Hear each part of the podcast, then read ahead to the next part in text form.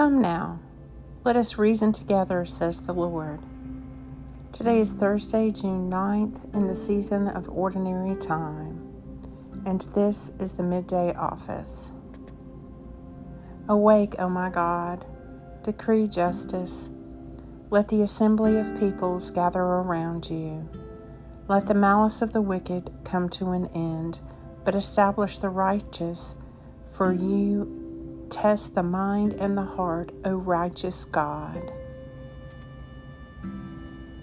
Deliver me, O Lord, by your hand from those whose portion in life is this world. Righteousness shall go before him, and peace shall be a pathway for his feet. A reading from the New Testament. In my letter, I wrote to you that you should have nothing to do with people living immoral lives. I was not including everybody in this present world who is sexually immoral, or everybody who is greedy or dishonest or worships false gods. That would mean that you would have to cut yourselves off completely from the world.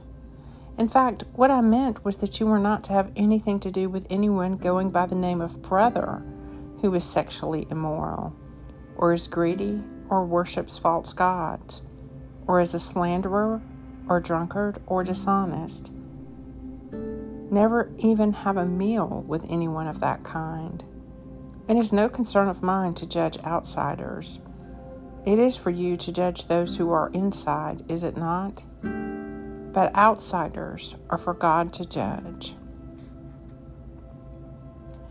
1 Corinthians 5 9 through 13. Righteousness shall go before him, and peace shall be a pathway for his feet. The Midday Psalm. Your throne, O God, endures forever and ever. A scepter of righteousness is the scepter of your kingdom. You love righteousness and hate iniquity. Therefore, God, your God, has anointed you with the oil of gladness above your fellows. Allow your gar- all of your garments are fragrant with myrrh, aloes, and cassia, and the music of strings from ivory palaces make you glad. King's daughters stand among the ladies of the court.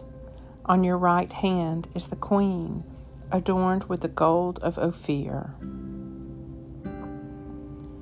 Psalm 45 Righteousness shall go before him, and peace shall be a pathway for his feet. Lord, have mercy on us. Christ, have mercy on us. Lord, have mercy on us. O God, from whom all good proceeds, Grant that by your inspiration I may think those things that are right, and by your merciful guiding may do them. Through Jesus Christ our Lord, who lives and reigns with you and the Holy Spirit, one God, forever and ever. Amen. Renew in my heart, O God, the gift of your Holy Spirit so that I may love you fully in all that I do and love all others as Christ loves me. May all that I do proclaim the good news that you are God with us. Amen and amen.